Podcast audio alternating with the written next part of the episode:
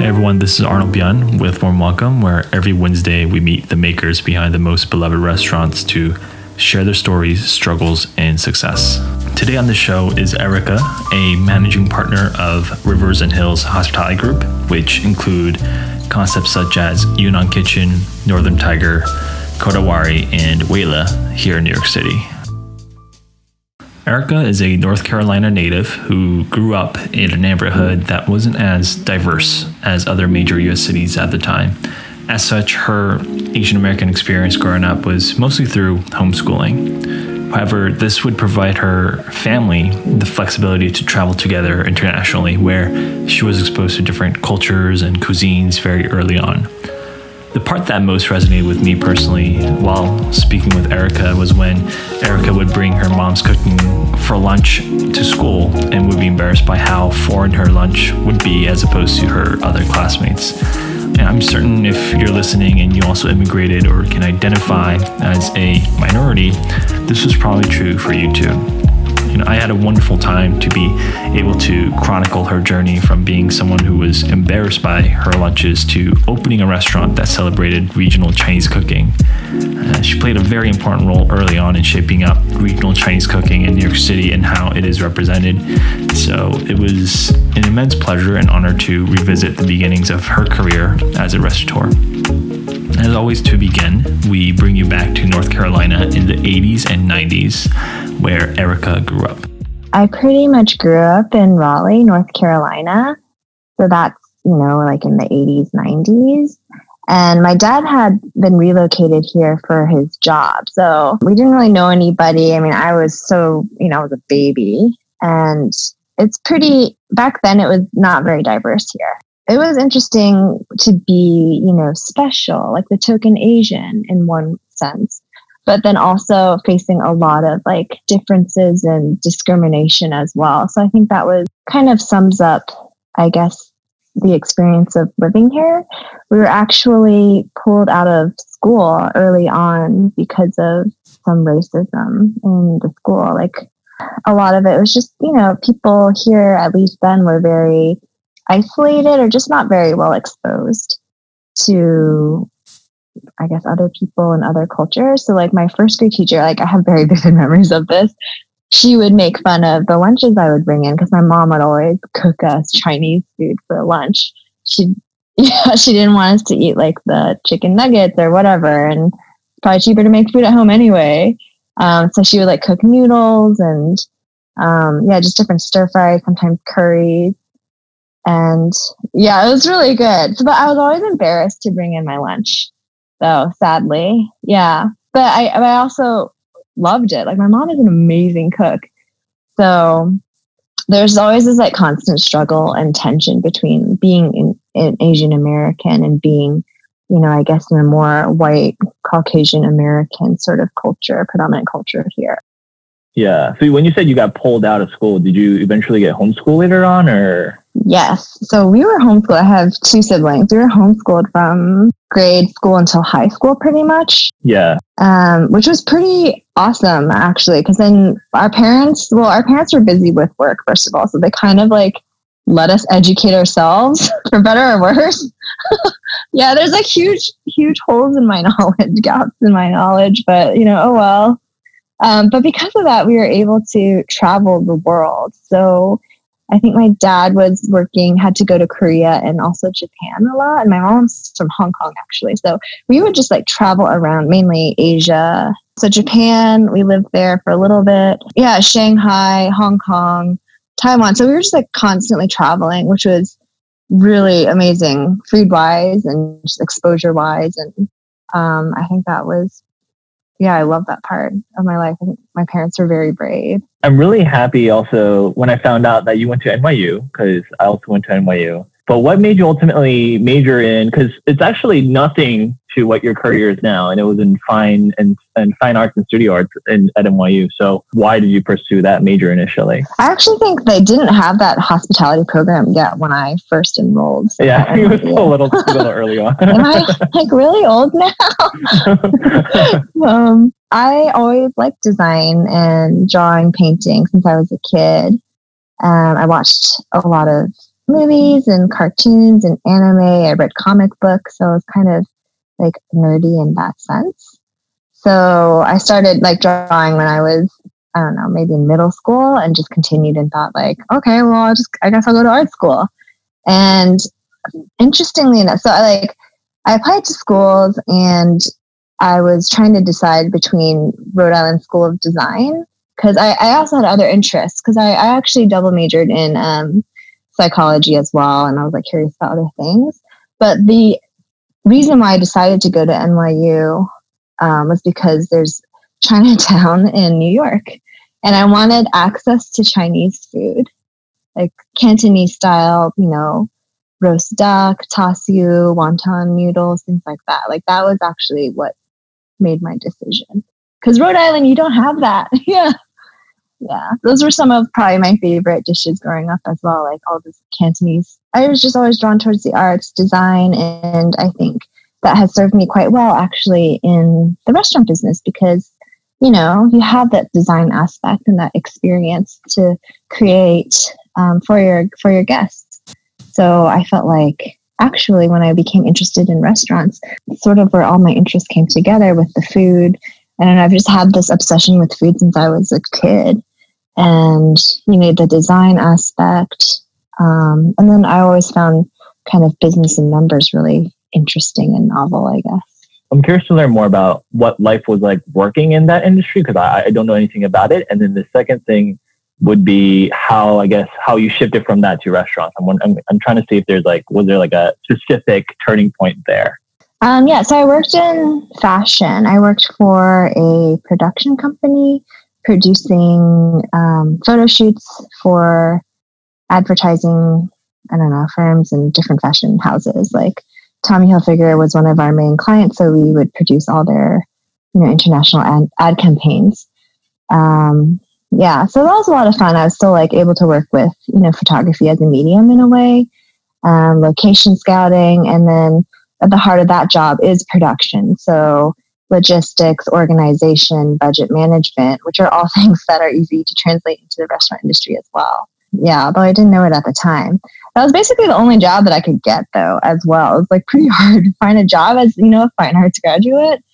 Um, yeah, like at that point I kind of realized I don't think that my true passion lied in being a painter. That was my concentration. I couldn't see a way to make a living off of that. And again, I think I was always drawn towards sort of that, you know, fast paced business, you know, creation aspect of things. So fashion seemed like a, you know, logical sort of progression or, you know, sidestep or some sort of pivot within the creative field. But yeah, the production life is is pretty hard. It's it's similar to I think the grind of and the pace of restaurants. That was a really interesting, informative experience. But then at some point, I just felt like I wasn't really progressing or learning. It's very repetitive. So I actually ended up going to China, to Beijing for a year to be a creative director for a nonprofit. So organizing, yeah, parties and fundraisers and galas and things like that. And I think after that, I was coming back to the US and just thought, you know what? Like, I love food, I love restaurants and all that stuff. Maybe I should just try a new career. So I just decided to start working in a restaurant. So I started as a busser, I think. Thanks. At the Standard Grill when they first opened. So I was part of their opening team and just kind of like learned everything. Yeah. And and went from there. Wow, that's crazy. The Standard Grill. That's that was a very very hot restaurant when it first opened, especially the that property too. How was it like working there? Because I mean, I, I I personally worked in that neighborhood too. I mean, it wasn't my favorite experience, so I'm curious to see what you. Uh, I mean, that was your first restaurant job, so what was that like? It was a lot of fun. I think it was pretty chaotic though, but it was it was fun. I I had never had like coworkers before. Even in my previous jobs, it was like super small teams or just me with you know freelancers kind of a setup. So it's fun to have like a whole crew of people and that feeling of camaraderie and like making it through a very intense and chaotic shift. Yeah, so I never had that kind of sense of family before, which I really love. And just meeting so many different people from different backgrounds, different interests different skill levels. Yeah, it was just like really rich, I think. And also like learning how to interact with different kinds of customers too. Because at that location, especially, we got, I don't know, so many different people, like tons of tourists, tons of celebrities, tons of like designers, it's just like everybody. I like I had to like wait on my old boss and some old clients as well, which was kind of funny. They're like, "What are you doing here?" I'm like, "Oh, I work here. I'm your server." It was pretty fun. Yeah. When you when you went to the Standard Grill though to to start working as a busser, and uh, and I'm assuming you said waiter, so you probably worked your way up there too. But was that all with the idea that you would open your own restaurant someday? Yeah. At that point, I was curious. I was like, let me see if I can withstand the daily grind. Can I actually do the work? And I wanted to learn all the aspects of the business, all the positions in order to truly understand the business. So not a lot of people do that. So I, I definitely commend you for, for taking a deep dive like that into the restaurant industry. That's a, you know, not everyone has the guts to do that, but uh, your first restaurant that you opened afterwards, Yunnan Kitchen in 2012, I want to say, there's a really good quote that Pete Wells said. I think that he, in his best words, describes the restaurant. So I'll, I'll, read it here. I think it says a restaurant that takes a farmer's market approach to the cuisine of Yunnan province. What do you what do you think of that statement? Uh, does that kind of reflect what you were trying to do back then, or? I feel like back then there were not a lot of, um, I guess, more thoughtful Chinese restaurants, especially not regional Chinese restaurants. Very few people were taking that um, farmers market or just looking really at the ingredients you're using approach within that cuisine yet. So I definitely wanted, you know, especially because of my extensive travels and like living in Asia, I knew how good the food is and, you know, maybe should be in a sense. So I really wanted to bring that to New York and to the US. And Yunnan cuisine was one of my, or is one of my favorite regional Chinese cuisines, just because it's so refreshing and different and unique. Um, not even what I really think of. I like it blew my mind because I didn't think Chinese food could be like that. So I was like, we need to have this in New York. I need to be able to eat this on a day to day, you know. So that's kind of where that came from. Um, but it was it was definitely difficult being one of the first people or restaurants to to do that and to really stick to their guns in that respect. I, I would love to learn a little bit more though about your experience with Yunnan, uh, Yunnan Kitchen because this was your first time opening a restaurant, you know, and especially not any, but not anywhere, but even in New York of, of all places too. So um, I would love to hear more about maybe some early stories there, some challenges along the way, and I'm sure there were some education barriers too, right, in introducing like a lesser known cuisine. There were a lot of interesting challenges and like lessons learned. I mean, I think I was really young when I started it and, and not very experienced. Not experienced. I wasn't experienced. Um, but I was able to like gather up, um, you know, some investment and loans and enough money to be able to start a pretty modest space. Like I did the design myself and was able to do the renovation through a friend's friend who completely ripped me off. I figured out later. It was horrible. So I think that I really learned a lot from that construction wise and just like trusting people or reading people or overall life experience. I learned a lot. Um, it was also the only space that I was able to get. I saw so many, as many as landlords would allow, because as somebody who doesn't have previous experience, I was, I didn't have access to a lot of spaces and a lot of good locations. Yeah, so that was like super way on the east side on Clinton Street, but on like the south side of Rivington, which was the not nice side and the side that I don't even think has been developed to this day. um, yeah, so that was like challenging, but I think I was just like so excited, so optimistic. I just went for it. Um, and I am, yeah, pretty proud and happy of what we were able to do there.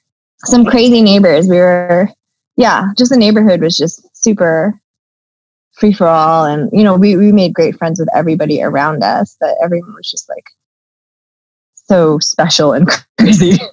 like our opening day, one of our neighbors came down with all his pet snakes and he had a boa constrictor with him and he laid it across our storefront at like five o'clock.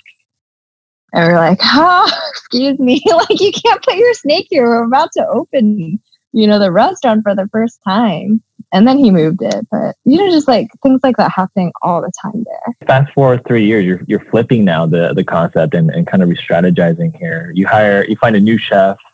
Um, you you you reconceptualize to the barbecue concept here. Uh, and you also even I think the same year you you made your foray into fast casual with uh, Northern Tiger at Hudson Eats and Brookfield Place. So take me through this year because I'm sure this was a very um, also another kind of like pivotal year for you. I'm, I'm assuming when you're organizing kind of uh, your restaurant. Here. So I met um, Doron Wong, who who is now my partner, and he funnily funnily enough he was one of the chefs with Susur Lee at Shang, which was also quite a bold restaurant um, in its time. And I actually read about Shang before I even went to or started working in the restaurant industry. And I was like, wow, these guys are like doing regional Shanghainese restaurant. Like that's so cool. Yeah. So it's kind of funny that I ended up meeting him later on. And then, you know, now we're working together. But he's like, I don't know. I think he's probably, hmm, I would say he's the best Chinese specific chef in New York. His food is, it's just like, yeah, I was really blown away. He's also like a pretty chill private guy as well. so we got along well. We actually um, met because we both played tennis, and I like randomly met him in the subway. Like, oh, we should hit sometime. Like, okay, and then it kind of went from there. So with Yunnan, so Yunnan Kitchen garnered a lot of attention. Um, not only being one of the first regional Chinese restaurants doing the whole you know market approach whatnot. Like I remember we were probably like nobody knew what Sichuan peppercorns were back then. It was like really crazy. And now it's just like it's like a pantry staple. You know, so it's like really cool to see how far that's come. So from that, I think some or Brookfield Place, right? They kind of heard about us, came and checked out the restaurant, really, really liked the food and what we were doing, and then asked us if we were we would be interested in doing a quick service concept, Chinese concept um, at Hudson Eats, which I think was one of the first food halls in New York. Yeah, it was definitely like the one of the first. Very, very back then. It was like it was not. A, it's not really. It was just beginning to become a thing. Yeah. Right, right, right. So quick service was not something you know any of us had any experience with, but it sounded like really fun and interesting, and you know a good opportunity to try something different. Yeah, so we just kind of presented them with a concept, we're trying to think of more of an all day concept just because, you know, we knew the food court would be open, you know, the entire day. So like, oh, people like dumplings. Like we love dumplings. And that's something like you can eat as a snack, as a meal. Like there's flexibility in that. And surprisingly, they, I feel like it was surprising because Brookfield's like, you know, one of the biggest developers in the world. Um, yeah, they, they wanted us in there. So then we just kind of like went for it and that was really really crazy. I felt like when we first opened i thought we were going to die like literally die. Just we had i never dealt with that kind of um, volume um, and demand before. So and we were still kind of doing things in a way that was more full service restaurant. Like we were trying to like garnish every noodle bowl. Every pretty soon gave that up. We're like no we need to get this out of here. So today like I remember the first day we opened, we had to shut down because we just, you know, we couldn't we couldn't handle it. Our our wait times are like 15 minutes, wow, 20 yeah. minutes. Yeah. Yeah. So we're just like, we have to figure this out. And now today it's like under under four minutes, you know, from ordering to yeah. So it was it was a really great learning experience. Mm-hmm. So something I personally wanted to ask you is, was there in, in terms of like a branding decision? I'm curious, why didn't you do like Yunnan, I don't know, Yunnan to go, or like kind of kind of build off of what you've built already, and and and, and why did you decide to kind of create a, a separate entire brand for this? This is something that my sister criticizes me a lot for. She's like, "You guys are too much of like artists, too much of designers." Like you just because you know we're just like oh wouldn't it be great if this existed in the world and we like you know what I mean we we we tend to come from that angle which isn't always the best decision. And looking back, yeah, I agree. I think we probably, you know, maybe we should have created a whole new brand and untested concept to put in this super expensive, you know, high profile location. it probably would have made a lot more sense to continue Yunnan or some something more similar at least. I don't know. But yeah, that's definitely a lesson learned and something that we're thinking more about, like continuity and, you know, building off of things that we already have built. But I think our issue is we just get super excited about um, new ideas. Yeah, we just get really excited about making things and creating creating new things. And yeah that's that's so that's why we decided to do something new there. Well i i, I want to say that honestly it was i lived in i think i emailed you about this but i lived in Dai um, around around the time you guys opened i think and uh-huh, yeah. uh, and i remember visiting i was super excited about hudson eats because if anyone that lives in um, BPC and Dai can attest, like back then the dining options were horrible. Like like you would have never imagined Crown Shy to open up or a Hudson Eats or even Manhattan, what have you. Um, so mm-hmm. when when you guys opened um, in in that hall, I remember going there and I remember seeing like the usual suspects. Like, oh, okay, here's mm-hmm. um, Umami Burger, which back then was expanding like crazy. And then I think there's uh, Dos Toros, which is still you know expanding like crazy. I think Dig Inn is there. Like every every big fast yeah. casual name is there. And then I think you were one of the last stalls to open because you were still boarded up. And uh-huh, I have yeah. to say, I was like waiting really, really patiently for you guys to open because there was no good Chinese option in that neighborhood. I think even still to this day, to be honest, it was really exciting when you guys first opened. And I, and I just wanted to spotlight Northern Tiger a little bit on this podcast because I think it's a very underrated, like hidden gem, especially if you live in that neighborhood. Yeah. Uh, and, and, in the spirit of like creating new things around this time, like last year, you opened a, another, you helped open another concept, Wayla, which it's been a huge success, I think. And you even launched a little Wayla upstairs too. But um, I, I would be curious to see how maybe your previous experiences, knowing what you know now, guided you in opening a, a very successful restaurant, a Thai restaurant in the Lower East Side last year. Over over the years, like I've really learned more about the importance of who your team is and how to work with other people from like such different backgrounds and who are incentivized by really different things. So at this point, I think we've built up a really, really great core team of people. And I think that, you know, our, our people are really what enables us to, you know, create a successful project. Um, so that's one point. I think also because I, I, usually do the branding and design for our concepts. So just sort of growing in that sense really helped with Wayla, which is very, very focused on the aesthetics and the experience, uh, particularly given its location and the setup being in the basement and whatnot. So I feel like, I don't know, just things have started to come together over the years. Because um, in between, you know, Yunnan and Northern, we also have done a lot of consulting and like um, other projects too. So, yeah, I just think the culmination of all those things and just trying to really remain open and flexible um, has really helped kind of be able to do something dynamic and creative and um, fun at the end of the day. The the way you got involved though was really interesting too. Like you were friends with uh, your current chef partner's wife right? And so that's what initially got you in into helping with the design and branding at first, but it seems like it became a very full fledged project uh, after, after. Yeah, after we started, you know, I, I started helping them out. Um, we just got along really well, and then I, they asked me to help here more, and so you know, happy to do whatever for my friends. Um, and then it just ended up being, you know, coming to a point where it just made sense for me to actually join the project. Um, so yeah, it happened very organically in that sense. So then we, yeah, joined forces and just kind of launched together. Yeah. When you when you joined, was the was the space already something that was decided on, or did this was the space that you guys all looked at together? They had already decided on that space and like started working on it.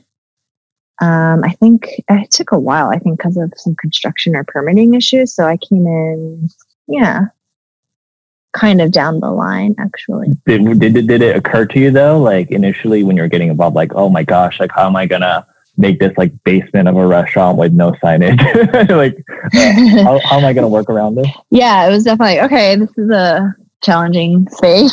Um, but I, you know, creative challenges are a lot of fun as well. So I was like, okay, how can we play to to the space itself and make something work in here? And I, I already thought it was like kind of cool that it was tucked away.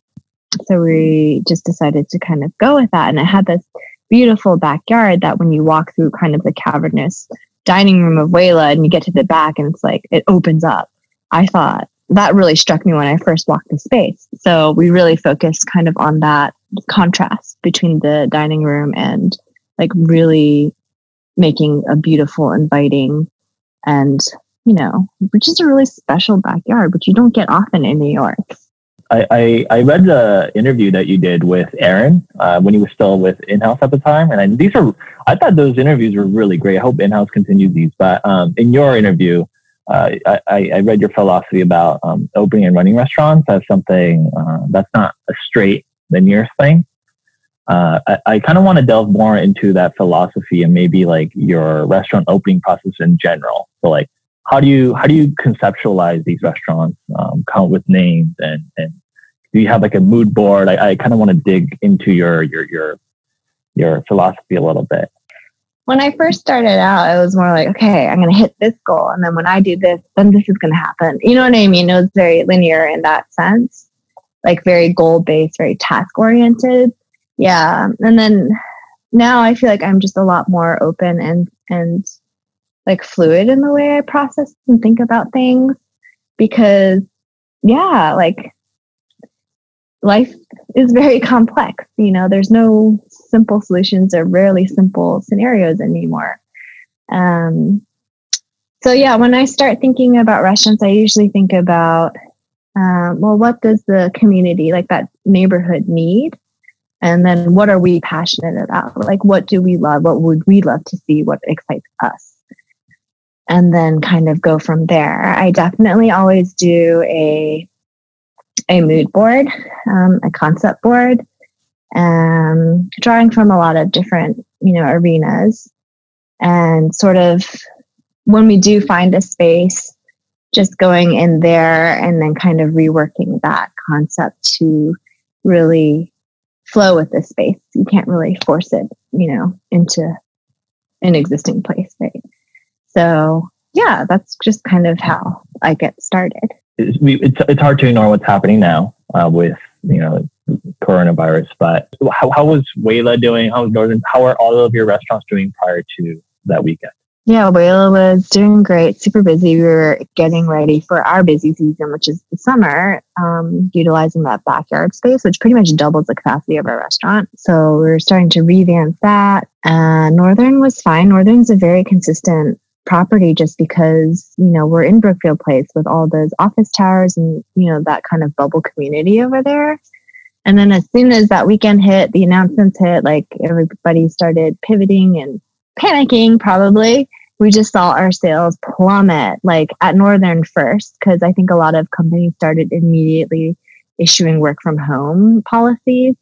So it was like every single day it would just drop drop drop drop. So we dropped like 70% within like those next five days before the shutdown or during the shutdown when that happened. Um, so that was really fast and bad yeah, so we just decided to shut down really quickly. We gave away all our food to our employees and just wait and see. And then Wayla was a little slower, I think. Like we, it was just like starting to kind of dwindle as people weren't were still waiting on news and not sure what to do yet. But then, you know, the stay at home order and and shutting down of the economy, we were just like, all right, we got to take a pause and regroup and wait for more information as well. We had to furlough both teams for a while. Yeah. So you recently reopened for delivery and takeout uh, at, at, your properties, but what are some challenges you're now facing, uh, and and how do you, I guess, intend to kind of react and respond to the new reality of restaurants? I, it's yeah, it's hard. We're still waiting on more information, more legislation to be passed. I feel like it's really a waiting game. As you know, they continue to change the terms of the PPP, and um, you know even in regards to evictions or personal liability on commercial leases things like that so we definitely need revenue. so that's why we decided to just go ahead and open for that delivery and takeout when things seem to be at least a little bit more stable. Because I think we've only been open for two weeks at Northern and then maybe maybe three weeks. I don't know at Wayla at this point. Yeah, just to start providing jobs. One for people who weren't able to collect unemployment, and also just to like kind of keep things going, keep things alive, create any revenue that we can to help um, tie us over for when there is a reopening. But I do think, yeah, there's going to be I mean, there's so many changes, especially Northern Tiger. I think we're really going to have to sort of rethink our situation there because it is primarily a um, an office setting. That's the primary source of our income, are you know all the employees. When now I'm hearing, you know, American Express is allowing their employees to work from home permanently. Goldman Sachs is trying to shrink their footprint by two thirds or you know by a significant amount, and also allow their employees to work from home. You know, Facebook's doing the same. Like, I think that's just going to be the new reality after this. So just thinking, okay, what can we do there? And then with the sit down restaurants, yeah, still wait and see for all of us, right? But we're trying to take this time to be creative, um, offer new products, think about new product or experience or you know how do how do restaurants fit into people's new lifestyle now big thank you to erica for being on the show but also i wanted to thank stephen who's the general manager at Wayla for the introduction and, and putting us together uh, I've been able to visit and patronize all of Erica's concepts except for Yunnan Kitchen. Uh, just, it's been closed since then, but I wanted to encourage you to continue to support our Asian American restaurant community through these difficult times. Outdoor dining has officially opened as part of Phase 2 in New York City. Phase 3, where dine in experiences will become available, looks to be on track for mid July. Uh, a lot of restaurants we featured on the podcast are participating in outdoor dining, so please do give them your support when and where you can. Uh, I hope to do an episode soon, probably an off menu episode or a blog post featuring the chefs and restaurants that happen on our show and to check back in with them. This has been Arnold and Erica with Warm Welcome. Uh, thank you for tuning in, and don't forget to rate and review our podcast and send it forward to someone you think would be interested in our stories of Asian Americans, immigrants, and restaurant entrepreneurship. See you next Wednesday.